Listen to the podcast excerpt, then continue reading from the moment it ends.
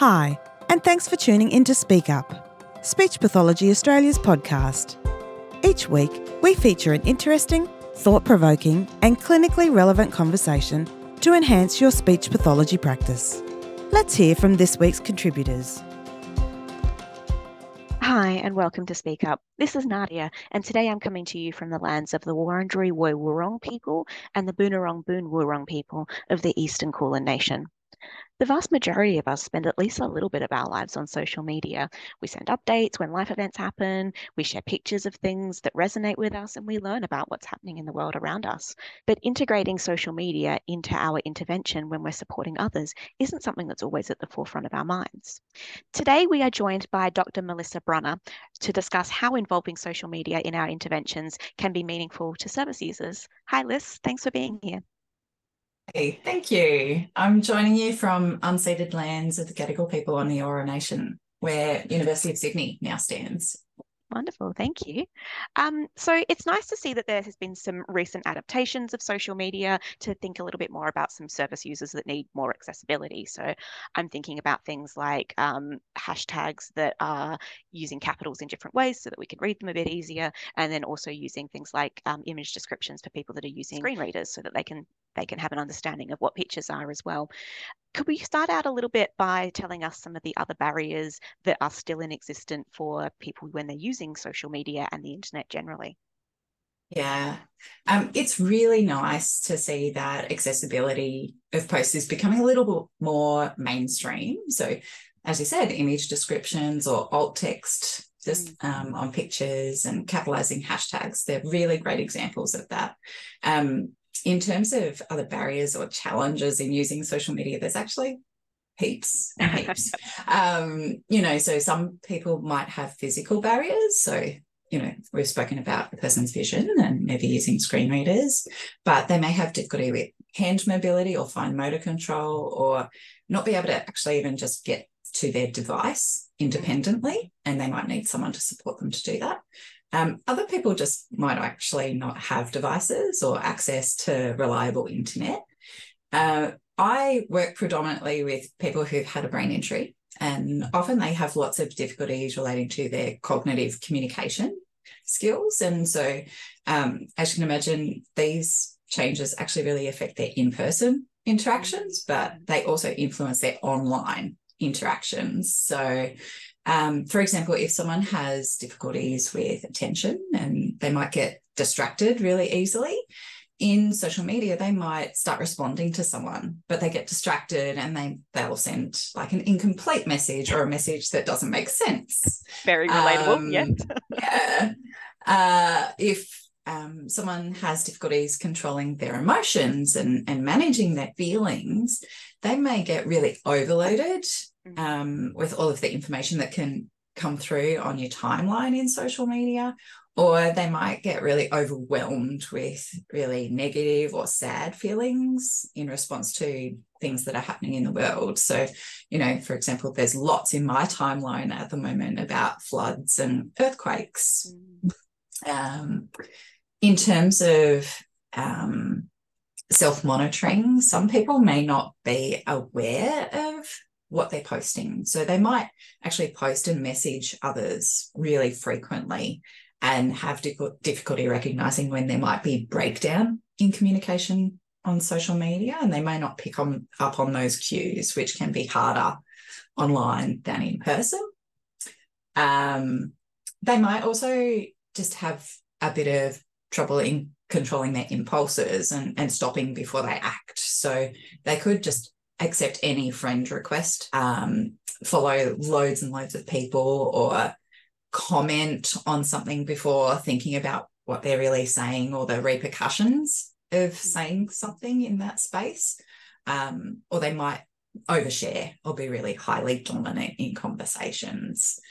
And so um, during my PhD work, I actually identified five different factors that really influence how people use social media after a brain injury. And sometimes these are barriers and sometimes they're actually facilitators. So I kind of like to look at the positives of things as well. Um, but the first factor to consider is this idea of purpose. So it's really important to consider like an individual person's motivation and purpose in using social media. So they might want to practice their communication or just connect with other people. Um, they could be thinking about developing a new self identity after their injury, or, you know, they may just want to fill in time like yeah. everyone else does, right? Yeah. Um, and then the second factor is more about knowledge and experience. Uh, so that's relating to not only the person with a brain injury, but also the people around them. And so I've spoken about some of the barriers that individuals might experience after their brain injury, but clinicians and families and friends can also find it really hard to support people to use social media because their own experiences and abilities and confidence all influence how they might support someone to use it as well. Um, the third factor is caution. And, you know, it's really critical to be aware of the risks that are associated with using social media and really how to navigate those risks. And, you know, scams are a really big part of that.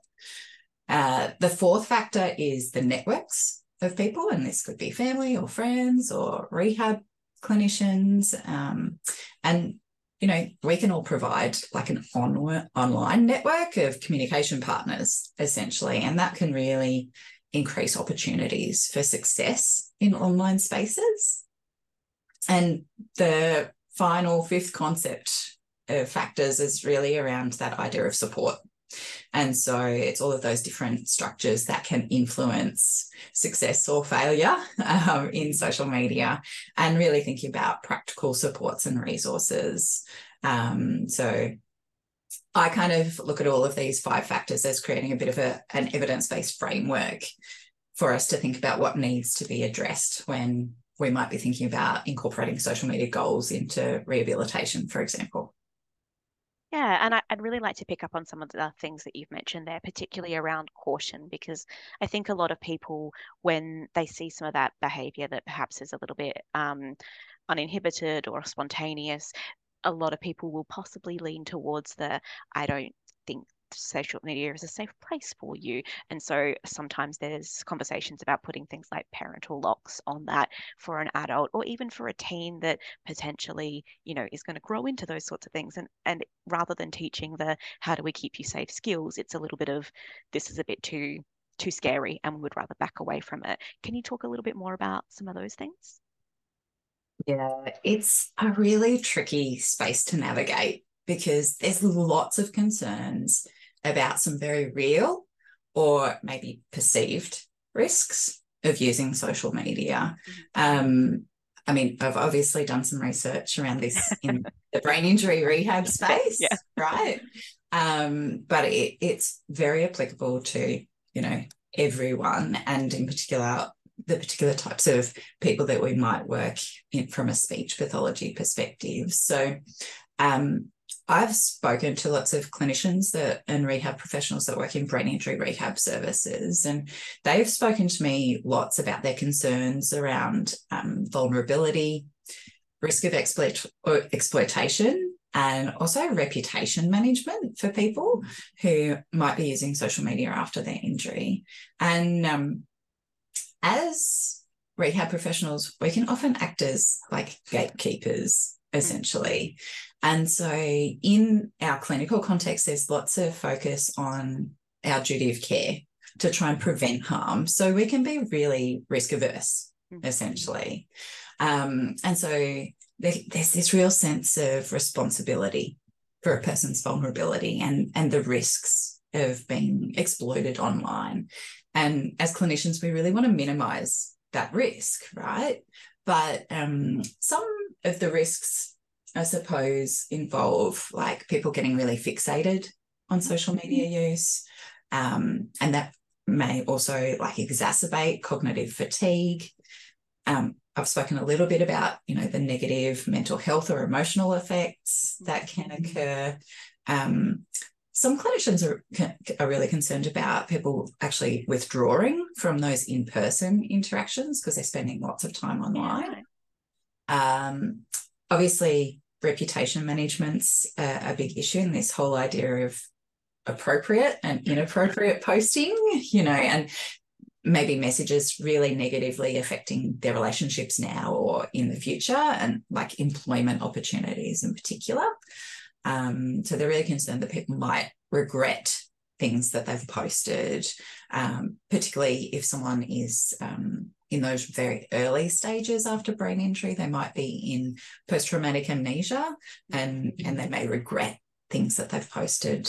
Um, for example, there's also like these concerns about uh, managing finances and, and their security um, in terms of a little bit of disinhibition inhibition and impulsivity that can occur after a brain injury as well. Um, but clinicians also just sort of told me that they felt really quite lost, I suppose, when it comes to social media. Mm-hmm. And so some people engaged on social media them, themselves, others kind of didn't. And if they did, they only felt really comfortable with maybe a couple of platforms, um, not everything. And so, you know, they didn't have a lot of confidence to be able to support people in unfamiliar platforms and things like that. Uh, some of them also sort of saw social media as just kind of a bit of fun. And it, it's like a, a, distracting from real life and real life interactions. And they weren't really um, maybe aware of the potential benefits that people could could access in terms of using social media. So a lot of them were really uncertain because there's lots of constant change in the social social media space as well. So they weren't sure how to stay up to date up to date and things like that um, but yeah they they really felt like they had a, a lack of control or knowledge of the boundaries around being a gatekeeper kind of thing. So, you know, they were really concerned about medico legal responsibilities and they really wanted some guidance and, and rules to follow, like when to introduce using social media and when to let go of their control kind of thing, mm-hmm. And how to really encourage positive social media use and things like that.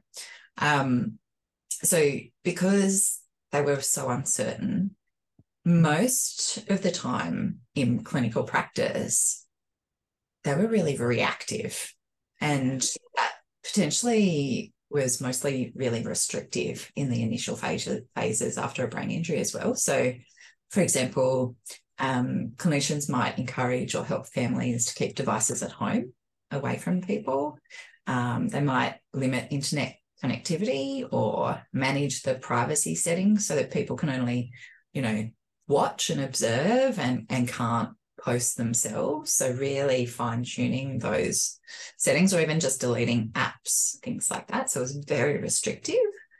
Um, and then once they kind of allowed social media, they only kind of really responded to issues as they happened. So, it was quite a reactive thing.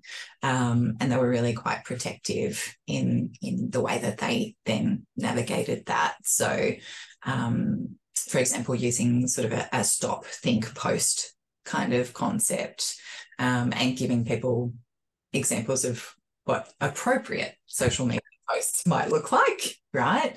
Um, so that they could refer to them and, and kind of look at their own posts and things like that. Um, but some clinicians actually also told me that their family members or partners were checking and monitoring social media use, wow. which isn't ideal for anyone. And like it can create even more barriers to use and just autonomy. Like if I was, um, if I imagined myself um, in my 20s and my mum was monitoring my social media posts, it would create a divide between us that probably didn't need to be there. Um, so, on the flip side, though, these rehab clinicians actually really wanted to be more proactive. They really wanted to support social media use. It's just they didn't really know how to do that. They didn't want to be a gatekeeper. Like they, they didn't know how not to be. They wanted to be more proactive and supportive. Um, because they really felt that restriction wasn't the answer because it, it doesn't set them up for real life. And it was actually really quite nice because they also acknowledged that their idea of appropriate is probably going to be different to that person with brain injury, right? And it's going to be different to that person's mum mm. or their friend. We all have different ideas of what's appropriate and and it's tricky to navigate that. So even though they weren't sure how to do it, they wanted to be more positive and proactive. Um, and they did suggest some ideas. And so one of the the really good ones um, I thought was that they um, said that, well, why don't we harness the knowledge and skills of that person with a brain injury or their families and friends to kind of help us as clinicians to know more about how to use the platforms that they're interested in. And so it could be a way to continuously educate ourselves and support access and you know learn together because then that person with a brain injury is really a hugely active participant in the rehab team moving forward yeah yeah which is just good practice anyway including people wherever we can. Yeah. Yeah. Great. Yeah. well look i think that leads us quite nicely to talk about some of the solutions to some of these barriers that your research has found. Yeah. I mean obviously being proactive rather than reactive is a really great start um, and kind of in order to move from being in that role of a gatekeeper to more of a, a supporter, we need to find the right balance of guidance. Mm-hmm. And so we really need, you know, policy, education, resources, support people, you know, um, to make that happen. Uh, so, you know, following my PhD, I kind of realized that we needed specific guidance in how to address social media use during rehab. And so um, I spoke about those five factors that influence social media use before. Um, actually came up with some facilitators to guide those initial conversations and setting goals for its use during rehab. And so, for example, you know, when we're we're looking at purpose for using social media, uh, it's really important to just simply identify the digital systems that people use um, that are really personally meaningful to them. So just talk to someone about which social media platforms they use or which ones they may want to use and talk about that with the person, their family and friends, and talk about which ones they prefer to use and why they want to use them. And that's like a great starting point to then launch into, oh, okay, well, let's look at that particular platform and and figure out uh, what are your strengths? What are the things that you're struggling with? How can we support you in making this work for you? Um, if we were looking at the networks of someone to really support their inclusion in online spaces, I mean, really, it's just discussing their online social networks and creating a map of their connections. So thinking about who they communicate with regularly or who did they used to connect with, um, and then talk about who they want to interact with now and maybe in the future. So um, yeah, I think there's there's lots of different ways that we can start yeah, it's an interesting thought as well. I'm reflecting a little bit about, um, as somebody with a chronic illness, the, the support that exists in those online spaces as well is something that potentially you wouldn't necessarily know was there if you weren't somebody that was going and looking for those support avenues. And and I know that for me, being able to go in there and go, oh, there are people that are having similar conversations and sharing resources. It's been a really useful exercise to to know it's out there, and be great to be able to share that with the um, service users that we work with as well. Absolutely. Yeah. Um, all right. So, if somebody wanted to start working towards prioritizing social media literacy or having somebody have the ability to access social media um, safely with the people that they work with, where do you recommend they start? Yeah.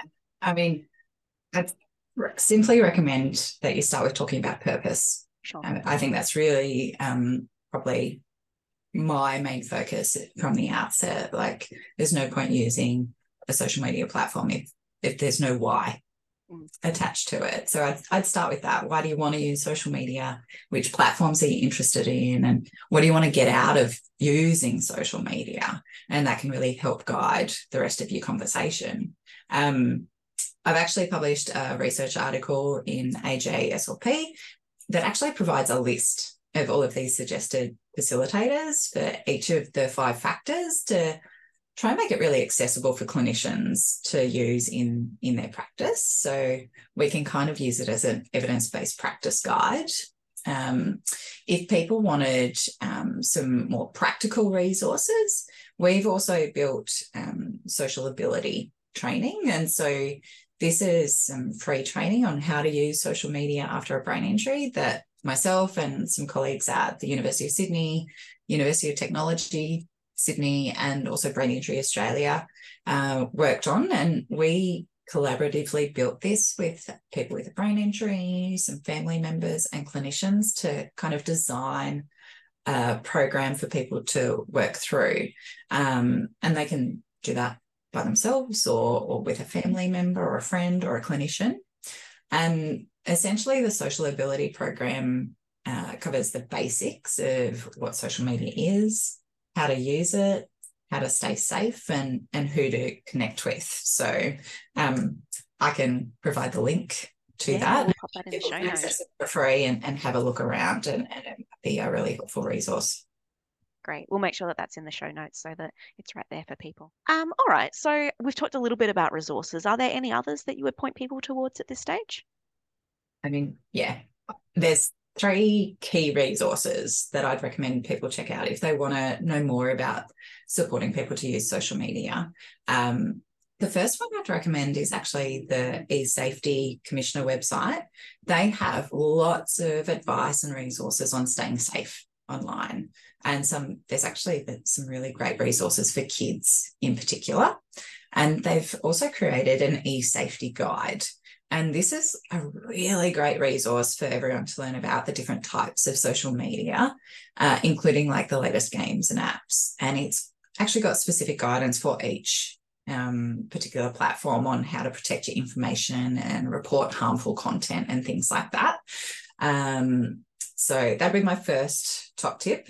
Uh, the second resource I'd recommend is um, the Cyberability training. And so this is free training on how to stay sort of scam safe after a brain injury. And this resource has actually been designed by colleagues at Monash University, led by Dr. Kate Gould.